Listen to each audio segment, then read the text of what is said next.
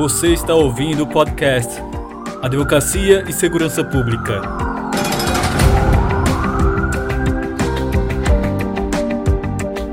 Um bom dia, uma boa tarde, uma boa noite para todos vocês aí em casa, operadores do direito ou não, ouvintes pelo menos do podcast Advocacia e Segurança Pública. No programa de hoje, a conversa que nós vamos ter será apresentada e mediada por Karina Scioli, presidente da Comissão Especial de Segurança Pública da O A B Pernambuco. E o nosso convidado é o doutor Pierre Souto Maior, professor de processo penal e magistrado criminal. E o assunto aqui discutido entre a doutora Karina e o doutor Pierre foi sobre o papel do judiciário na política de drogas. Vamos lá!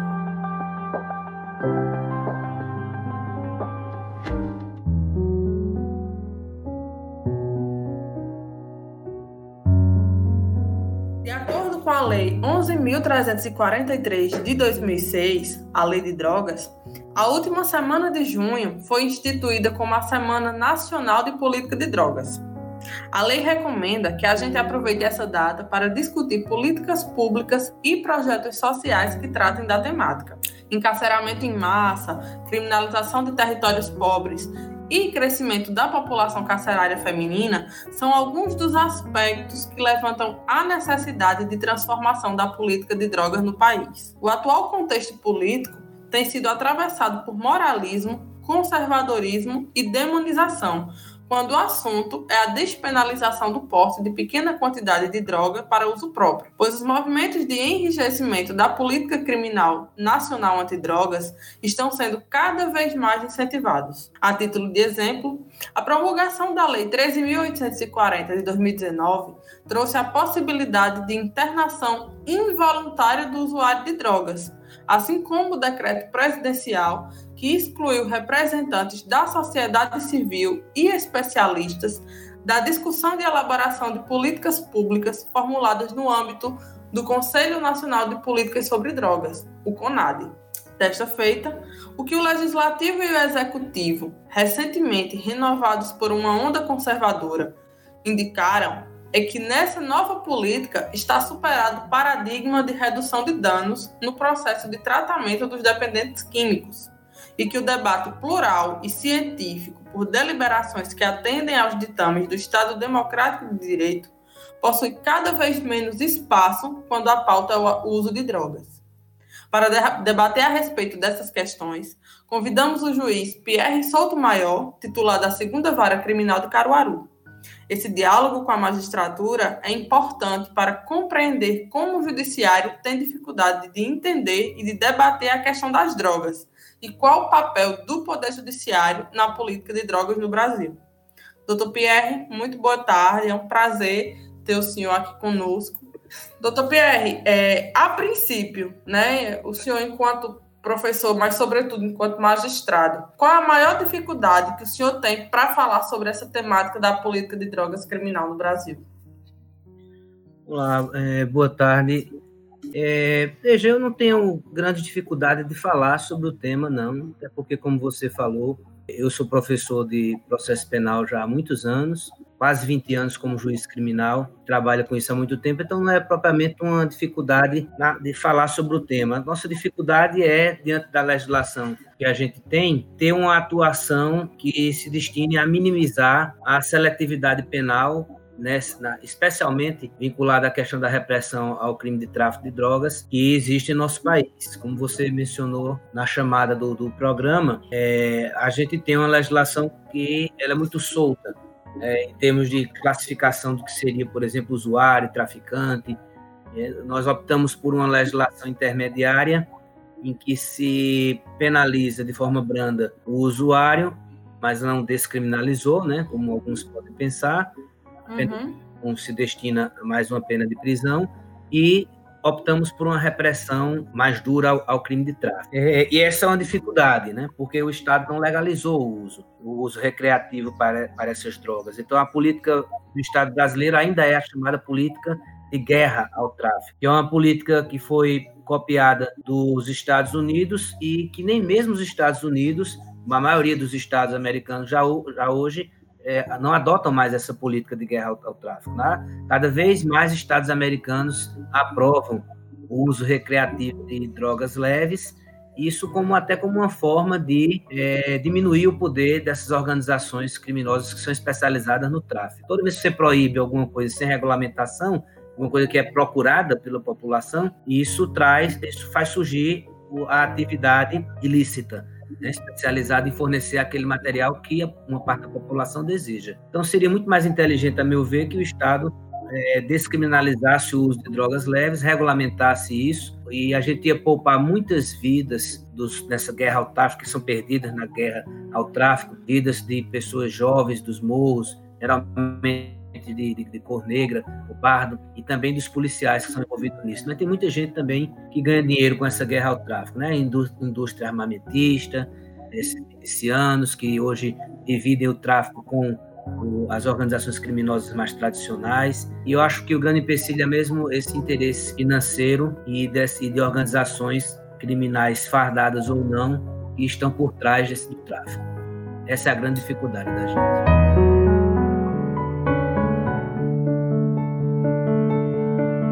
A lei de drogas, né, a lei que a gente tem hoje, ela, como o senhor citou, ela prevê, né, a descriminalização do uso de entorpecentes. O senhor acredita, né, que, na prática, esse dispositivo, esse artigo vinte e oito, ele vem se, se confirmando na prática do, do Poder Judiciário, se existe alguma dificuldade, né, ou alguma má vontade de determinados juízes aplicarem, né, o, o artigo vinte e oito, quando vem que, de fato, a pessoa, né, o, o investigado, o réu, não é traficante, ou ainda existe uma resistência, né, de reconhecer que é, a pessoa ali apresentada, ela não é traficante, ela é usuária?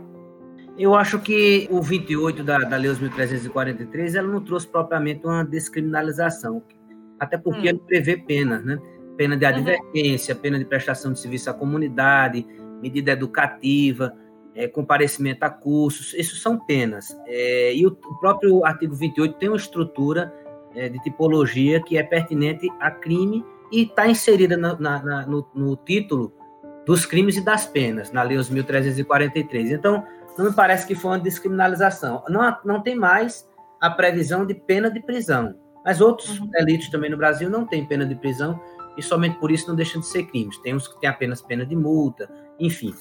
O que eu acho interessante na, na, nessa questão, que você é, destacou bem aí, é essa discricionariedade, quase uma arbitrariedade dos órgãos de persecução do Estado para o enquadramento do sujeito que é preso com uma pequena quantidade de drogas, vamos imaginar, porque se for preso, por exemplo, com cem quilos, com duzentos quilos, né, uma tonelada, a gente sabe que vai cair no trinta e três, porque não vai dar para a pessoa defender que é para uso pessoal. Né? Com cem quilos de cocaína, não dá para defender que é para uso pessoal. Mas o grande problema não é esse, porque essas grandes apreensões não são a regra. Essas grandes apreensões são exceções. O que a gente tem de ordinário e que lota o nosso sistema prisional é o sujeito que é pego com alguns gramas de maconha, ou algumas pedras de crack, ou, ou pequena quantidade de cocaína. E como a lei não traz essa quantidade definida, que seria tráfico, que seria uso, deixa para as circunstâncias indicarem qual seria o tipo penal para enquadrar no, no caso concreto, esse enquadramento ele é feito de forma muito seletiva, seletividade social mesmo. Então, por exemplo, o ator Marcelo Anthony, da, da Rede Globo, né, ele foi preso com cem gramas de maconha e foi enquadrado como usuário. Enquanto eu já peguei vários casos aqui na cidade, e a gente sabe de outros lugares, a pessoa pega um, uma pedra de crack na rua e é enquadrado como traficante. Mas não é o Marcelo Anthony, né? Geralmente é, uma pessoa, é um favelado, geralmente é uma pessoa de um bairro muito pobre, né, ou porque tem antecedentes criminais. E esse processo de criminalização, que é uma seletividade dos atores da persecução penal, polícia, Ministério Judiciário, eu acho que esse é o ponto mais complicado que a gente tem hoje. Essa, essa discricionariedade muito ampla para que o, o delegado, o Ministério Público e o juiz defina o que é uso e o que é tráfico. É verdade que uma pessoa com uma, uma pedra de crack repassando para outra se enquadraria a priori no artigo trinta e três, repassando para outra. Mas, no mais das vezes, noventa por cento dos casos, a polícia não prende na hora que você está repassando. Prende fazendo aquele velho baculejo e encontra no bolso uma pedrinha de cá, um cigarro de maconha e tal, e aí diz que você é traficante, sem a prova nenhuma de, de ato de traficância. E isso vai para o delegado, o delegado enquadra como tráfico, promotor pede a prisão, o juiz decreta a prisão. E a gente tem as penitenciárias lotadas, de, de, de, da maioria das vezes, de usuários. E até tem a questão do tráfico privilegiado aí no meio. Entre um traficante pesado e um usuário, você tem a figura do tráfico privilegiado, que é aquela pessoa que não tem antecedentes criminal, foi pego com um, uma pequena quantidade, que é para tráfico mesmo, a pessoa até confessa às vezes, e isso é, não vai gerar uma pena de prisão. Tráfico privilegiado gera, gera uma, uma pena restritiva de direito, mesmo sendo tráfico. Mas fica muito complicado, você chega, deixa a pessoa presa, o processo todinho, como acusado de tráfico, e no final aplica uma pena restritiva de direito nela, uma prestação de serviço à comunidade. Essa pessoa não deveria ter ficado presa seis meses, um ano, sendo cooptada por organizações criminosas na penitenciária, para depois o juiz aplicar uma pena restritiva de direito.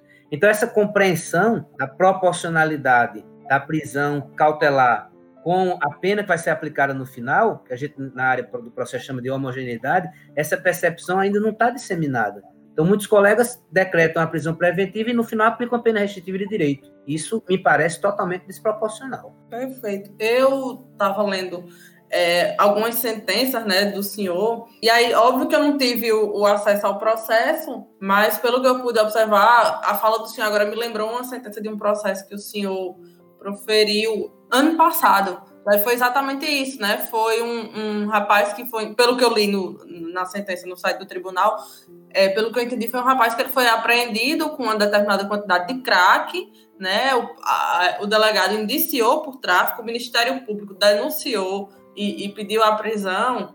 É, salvo engano, nesse caso, o senhor até concedeu a liberdade provisória e na sentença, exatamente, o senhor argumentou justamente que a gente não tinha provas para condenar aquela pessoa por tráfico. Ele poderia até ser um, um traficante, mas da forma como foi apresentado no processo, né, não existiam elementos que justificassem uma condenação por tráfico. E eu, eu fiquei, eu confesso, né, enquanto advogada, que eu fiquei surpresa, porque o que a gente vê, na regra, sobretudo aqui no Tribunal de Justiça de Pernambuco, são fundamentações muito rasas, muito vagas, para condenar pessoas sem nenhum fundamento, né? Condenar por tráfico de drogas sem nenhum fundamento. Geralmente pessoas que são apreendidas com determinada quantidade, enfim. E quando a gente vê um juiz ou uma juíza que cumpre o que está na lei, porque o que o senhor fez foi, foi o que, assim, o senhor não descobriu a cura do câncer nem da Covid, não. O senhor aplicou o que está previsto no Código de Processo Penal, na, lei de, na, na, na, na Constituição Federal e na Lei de Drogas, né? E quando a gente vê um juiz que atua dessa forma, a gente até se surpreende. Tem certas sentenças que eu até chego até me emocionado, doutor, né? Só por, por ver que o, o juiz está aplicando a Constituição. E aí, já que a gente tocou nessa temática, eu queria perguntar ao senhor qual é essa responsabilidade do judiciário pelo que a gente chama de julgamento seletivo.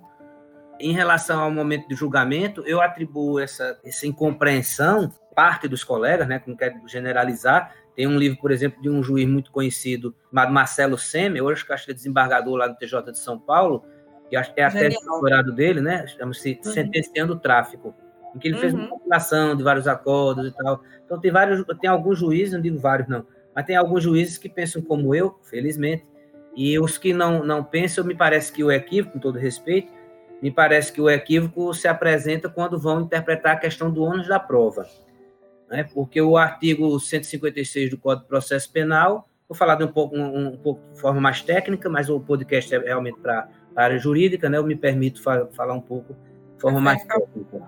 Então, o artigo cento e cinquenta e seis do Código de Processo Penal, ele faz a previsão da distribuição do ônus da prova, que cabe ao Ministério Público provar o que alega. O Ministério Público, pelo artigo quarenta e um do Código de Processo Penal, tem que expor o crime na denúncia com todas as suas circunstâncias. Então, o que é que vai diferenciar um sujeito que guarda a droga, guarda a droga, para entrar no artigo vinte e oito ou para entrar no artigo trinta e três? São as circunstâncias que devem estar narradas na denúncia. Porque se a, a denúncia vier apenas trazendo que José guardava a droga, essa denúncia é inepta e deve ser rejeitada pelo juiz.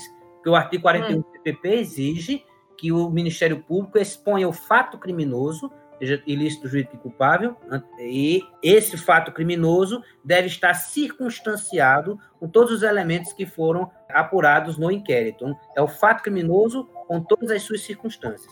Se a, a denúncia traz apenas o fato criminoso imputado, ela é inépita, tem que trazer as circunstâncias. E no caso do tráfico, é especialmente importante que o artigo quarenta e um seja observado, porque são as circunstâncias que vão levar o juiz a diferenciar o caso do vinte e oito para o trinta e três. José guarda droga, muito bem, mas guarda droga para uso pessoal, aí é artigo vinte e oito.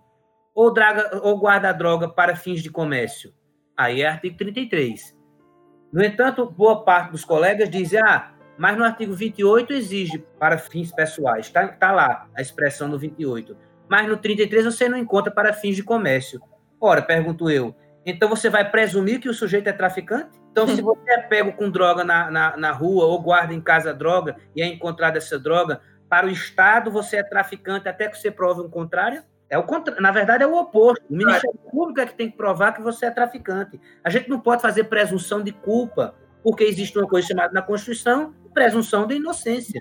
Ninguém será culpado até o trânsito em julgado da sentença penal condenatória. Então, a presunção do, dos órgãos de persecução do Estado e do, por parte do Judiciário nunca pode ser a presunção de culpa. O sujeito é traficante até que ele prove em contrário. Isso é um equívoco. Você não pode presumir que o sujeito é traficante até que ele prove em contrário. O Ministério Público, o Estado é que tem que provar que ele é traficante. Para a defesa, para ele ser absolvido, pelo artigo trezentos e oitenta e seis do Código de Processo Penal, basta a dúvida no, no, no órgão julgador. Diz lá o trezentos e oitenta e seis do C P P, inciso sete, que você deve ser absolvido quando não houver provas suficientes para a condenação. Essa é a expressão da regra de julgamento do princípio do indúbio pro réu. Né, da presunção uhum. de inocência. Então, o juiz está na dúvida porque o Estado não provou que aquela droga apreendida com o José era para fins de tráfico, para fins de comércio, ele tem que absolver pelo tráfico. Ele não pode condenar, não pode ter presunção de culpa. Então, é, veja que até tem uma súmula do S T J, a súmula seiscentos e trinta do, S, do S T J, que diz que para você reconhecer a atenuante de confissão, o réu ele tem que confessar atos de traficância. Não basta, diz a súmula do S T J, que ele confesse que tinha droga para fins pessoais. Portanto, o, o, o judiciário exige, para poder dar a atenuante da confissão, que ele diga que era para traficância aquela droga, que era para ato de comércio. Mas para condenar, o juiz estaria é, des, é, despido dessa obrigação? Claro que não. Você, para poder reconhecer a atenuante, exige que ele diga que é tráfico. E para condenar, muito mais. Muito mais do que para reconhecer um atenuante, que é coisa muito mais grave condenar. Percebe que não, o sistema lógico que é utilizado nessas sentenças não está correto. Você não consegue ligar uma ponta a outra do raciocínio. O Ministério Público acusa de tráfico. Tem que provar que houve tráfico. Se não provar, absolve. Eu não posso dizer na sentença, ah, o réu não provou que é, é, é usuário. O Ministério Público é que tem que provar que ele é traficante. Esse me parece o principal equívoco. Às vezes eu acho que determinados juízes, juízes eles têm fetiche, né, pela condenação. Eu digo isso porque eu lembrei de, de um caso é, que aconteceu aqui em Pernambuco, em João Pessoa, que eu estava a, advogando para um rapaz que ele já estava preso, né, e uma, uma menina tentou entrar no presídio, no presídio do Roger, em João Pessoa, com uma determinada quantidade de droga. E ela disse que a droga era para ele. Só que ela só disse no momento que ela foi é, entrar no presídio para os agentes penitenciários, né? É, na delegacia, ela se resguardou o direito ao, ao silêncio, né? O meu cliente sequer foi ouvido na delegacia e, ainda assim, o delegado indiciou ela e ele por tráfico. O, o Ministério Público ofereceu a denúncia e a juíza, que lá em uma pessoa é, é, só existe uma vara de entorpecentes, recebeu a denúncia, manteve, inclusive, a prisão provisória justamente sobre esse argumento. Ora, ele sequer foi ouvido na delegacia, né? Ainda assim, ele foi indiciado, né? Foi denunciado e tornou-se réu. Então, a gente vê que tem certos membros do judiciário que eu só posso entender que é fetiche. Né, pela acusação, pela... a gente vê até juízes exercendo a função de promotor, acusando quando, na verdade, deveria é, é, é, julgar de acordo com as provas que são apresentadas. A gente vê uma coisa muito comum nesses casos de, de, de lei de drogas, né, nas decisões, nas sentenças, que os juízes eles mantêm a prisão preventiva, é, seja no curso do processo, seja na sentença, negando o réu, né, negando o direito de, de recorrer em liberdade, sobre o fundamento de garantia da ordem pública, né? Que eu confesso que por mais que eu leia, por mais que eu estude, eu nunca consigo entender o que é que se passa na cabeça de alguns juízes né, sobre essa questão de, de, de, de garantia da ordem pública. E aí eu pergunto ao senhor, enquanto juiz, né, doutor Pierre, para o senhor, o que seria essa tão falada garantia da ordem pública que a gente vê em inúmeras decisões aí nos processos de tráfico de drogas? Olha, essa construção de sentido na, na expressão ordem pública, ela é bem complicada, porque é um, um conceito aberto, né? Um conceito genérico, ninguém define o que é ordem pública, e se deixou aberto assim, propositadamente. E o, o judiciário, ao longo de décadas, vem preenchendo essa expressão aberta, nos casos concretos, de forma muito diferente, e variando no tempo, também no espaço, dependendo de cada tribunal, de cada juiz. É, mas se já, já se prendeu preventivamente com base em ordem pública, por exemplo, com o argumento de preservar a integridade física do próprio investigado, do réu, eles poderiam ser linchados na rua e, e, e outras questões. Veja, eu, eu acho que não é uma forma muito boa de se preservar a integridade de ninguém colocar uma pessoa no sistema carcerário da gente. É uma loucura, porque você vai para o sistema carcerário hoje, tem terceiro comando, amigos dos amigos, comando vermelho, comando amarelo, né? Tem é, P C C, você vai terminar sendo cooptado por uma organização criminosa dessa, e se não quiser entrar, você corre, sim, um risco à sua integridade. Uhum. Então, eu acho estranhíssimo esse argumento, mas já houve. Já se decretou prisão preventiva com base em ordem pública para é, alegar que se tinha que dar credibilidade ao Poder Judiciário, que eu acho que também é um absurdo. Né? Não, o, eu não consigo entender, né? É, a credibilidade do Poder Judiciário vem da, da, da hombridade dos seus integrantes, de tentar dar jurisdição com uma certa celeridade, né, de... de, de enfim. O cumprimento da Constituição, né, doutor Pedro? É, assim, a, a boa fama das instituições vem de, da atuação de seus membros e do uso do dinheiro público corretamente e tal. Não é prendendo ninguém que vai é, se trazer, até porque muitas vezes a prisão é injusta, né? Então a gente poderia dizer o contrário. Relaxar prisões injustas traria credibilidade ao, ao Poder Judiciário, enfim. É, eu não acho que é por aí também. Também a, a questão da gravidade abstrata do delito, isso é ainda muito utilizado. E o que é a gravidade abstrata e o que diferencia ela de gravidade concreta? A gravidade abstrata é apenas o, o tipo penal narrado. Então, matar alguém. Matar alguém é sempre grave, sim. Mas você pode matar alguém de forma lícita, por exemplo, em legítima defesa.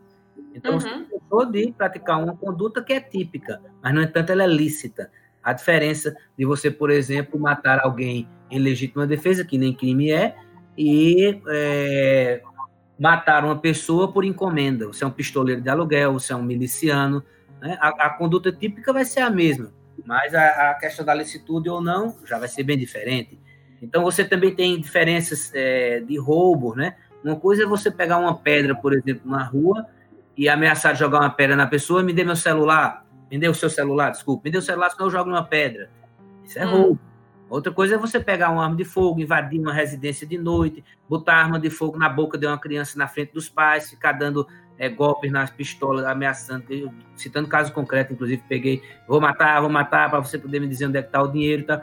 É o mesmo tipo penal, mas você tem uma, uma gravidade concreta na ação do, dos agentes criminosos aí, bem diferente, né? Você vai cair num cinco sete, todos os dias vão cair num cinco sete, mas dá para a gente diferenciar, qualquer pessoa consegue diferenciar o grau de agressividade de um agente que pratica um roubo assim do outro que pegou uma pedra e ameaçou jogar em alguém.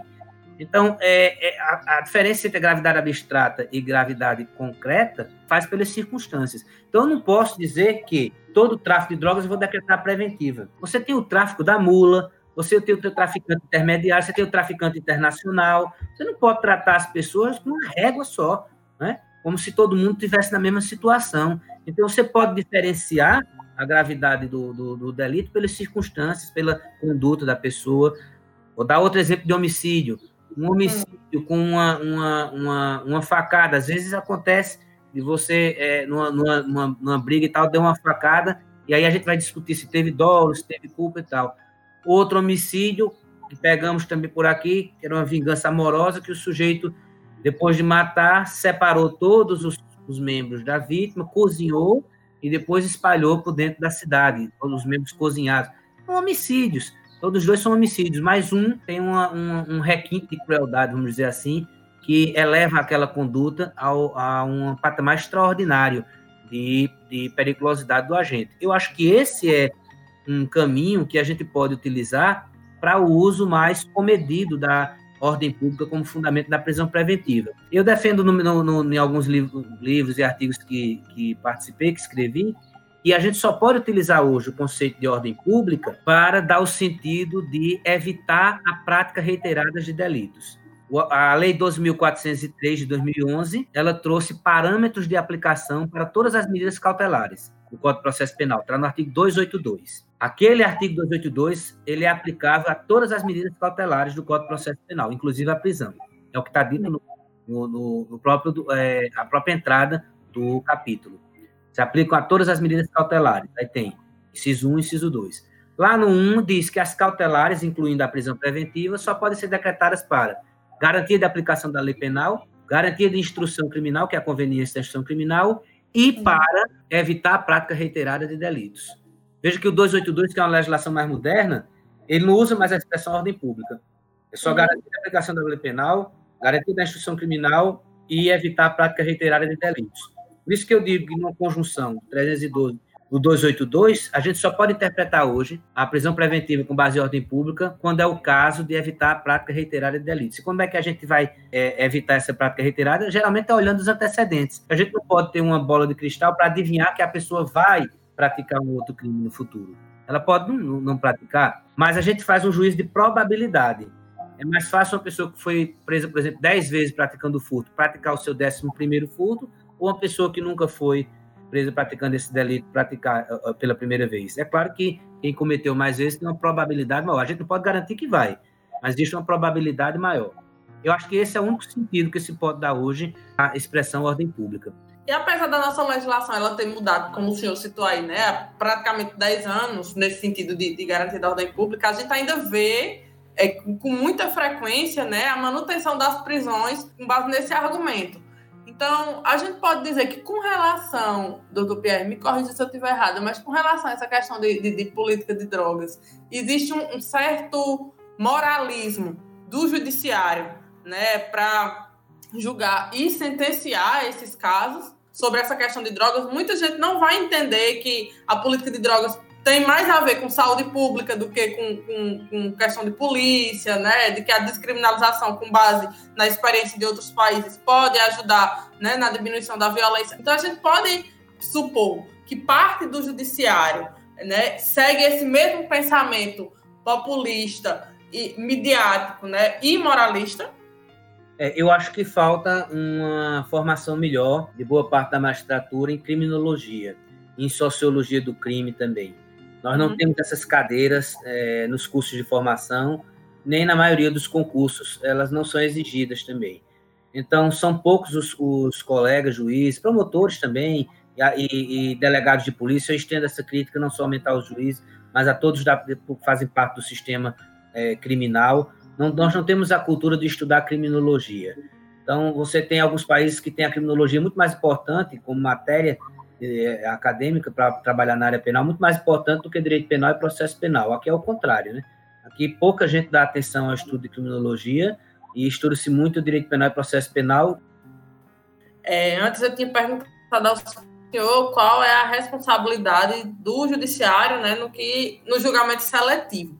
E aí agora reformulando, qual seria essa responsabilidade também do judiciário nessa política de encarceramento em massa em razão das drogas? O que a gente vê nos presídios, né, aqui no Brasil, é que a maioria das pessoas que estão reclusas, né, seja provisoriamente, seja de forma definitiva, cumprindo a pena, é em razão do tráfico de drogas, né, diferentemente do que passa em alguns programas policialescos, né, as pessoas, a maioria das pessoas não estão presas por homicídios ou por, por, por estupro, por crimes com, com violência, né, o que ocupa as prisões masculinas e, sobretudo, as femininas, é a famigerada lei de drogas. E aí, qual seria essa responsabilidade do judiciário nesse encarceramento em massa quando a gente fala de política criminal de drogas? Olha, eu acho que nós temos um papel central, porque é, as prisões que são efetuadas pela polícia ostensiva, mantidas pela polícia é, investigativa, ou até as que são realizadas diretamente pela polícia investigativa, elas todas têm que passar pelo filtro do Poder Judiciário. Todas as prisões é, são apreciadas pelo, pelo Poder Judiciário. Então, o sujeito pode até ficar preso ali até a audiência de custódia, mas depois de, da audiência de custódia, ele só fica preso com a ordem judicial. Então, se nós temos, de fato, como temos, uma massa carcerária, é, especialmente a massa carcerária de prisões provisórias, e majoritariamente são presos por conta da questão de envolvimento com drogas, a culpa do, do judiciário, a responsabilidade do judiciário é, é direta nisso. direta, e, e vem muito dessa questão do uso da, periculo, da, da gravidade abstrata do crime para a decretação da prisão preventiva, como eu falei. Quem fala, há quem use como critério isso. Foi tráfico, eu, eu decreto a prisão. Mas quem disse que foi tráfico? Ah, está dizendo que foi tráfico é porque o delegado de polícia é, é, recebeu da polícia ostensiva como se fosse tráfico e manteve. Sim, mas a, o delegado de polícia fez alguma investigação mais profunda, porque você só está com auto de prisão em flagrante. O inquérito ainda vai acabar na audiência de custódia, né? A gente recebe só a cópia do auto de prisão em flagrante. A investigação ainda vai acabar. Não, mas a, a polícia militar disse que ele era traficante. Quando você vai olhar o depoimento dos policiais militares, a boa parte deles diz assim, eu recebi uma informação do núcleo de inteligência, é, do N I A, né, que eles chamam, núcleo de inteligência da capital, núcleo de inteligência do Agreste e tal. Eu recebi uma informação de que fulano era traficante. Essa informação veio de quem? Ah, veio de integrantes da polícia, é, é, que a gente não pode dizer o nome. Aí qualquer pessoa é traficante, né? É, uma pessoa que é, que é pega com droga, basta que alguém diga, e não precisa nem se identificar essa pessoa, né? Basta o boato de que você é traficante e você já traficante é. A gente não pode aceitar. Você vai ser condenado por um boato, por uma fofoca. A gente não pode admitir uma, uma, um tipo de prova desse. Se discute se a denúncia anônima ela pode gerar uma investigação ou não. Mas para gerar condenação não se discute mais, não pode. Não pode gerar condenação. Doutor Pierre, o senhor acredita que, dentro de tudo que a gente conversou, o senhor acredita que a descriminalização do uso é uma medida que, que deve ser tomada no Brasil para diminuir o número de, de prisões de pessoas que são presas por crimes, obviamente, não violentos, que, são, que não são traficantes, de fato, como a gente vê em inúmeros casos, ou a gente tem outras opções além da descriminalização para diminuir esse encarceramento em massa de pessoas que poderiam muito bem estar tá, tá, é, é, vivendo sua vida extramuros, né, tendo em vista que não são criminosos de fato. Sem dúvida. Eu já até deixei escapar, né, na, nas perguntas anteriores, sou favorável à descriminalização. Isso não, não está desobedecendo à, à Constituição. A Constituição prevê o tráfico ilícito de entorpecentes é, equiparado a crimes hediondos. Mas aí seria a venda que não fosse feita da forma autorizada pelo Estado. Então, quando dizem alguns que a Constituição proíbe a, a, a descriminalização do uso de drogas leves, isso é uma mentira. O que ela proíbe é o tráfico. Então, o Estado pode autorizar e, e continuar reprimindo a venda que não for feita dentro dos padrões legais de autorização. E como disse, né, para gente que tem os Estados Unidos como modelo, que tem a Europa como modelo, vamos pesquisar. Né? Vamos pesquisar aí seus persecutores e seus punitivistas, porque muitos estados americanos e muitos países europeus já estão ah, autorizando o uso recreativo de drogas. Então, nós vamos é, é, idolatrar esses sistemas só no que nos interessa, né? No caso, vamos ser um pouco mais coerentes. Não vamos fazer o que dá certo nesses, nesses sistemas e não copiar o que dá errado. A gente só está jogando dinheiro fora e perdendo vidas, Da, da, especialmente das pessoas que moram em favelas, né, reprimindo indiscriminadamente um, uma, um uso de drogas que não vai acabar nunca com essa, essa política de repressão, não vai diminuir de forma nenhuma. Por mais que se faça essa guerra ao tráfico, ela só vai alimentar a indústria armamentista, organizações criminosas, inclusive milicianas, que têm interesse em que a, a guerra continue, porque isso as empodera e dá dinheiro a esse pessoal.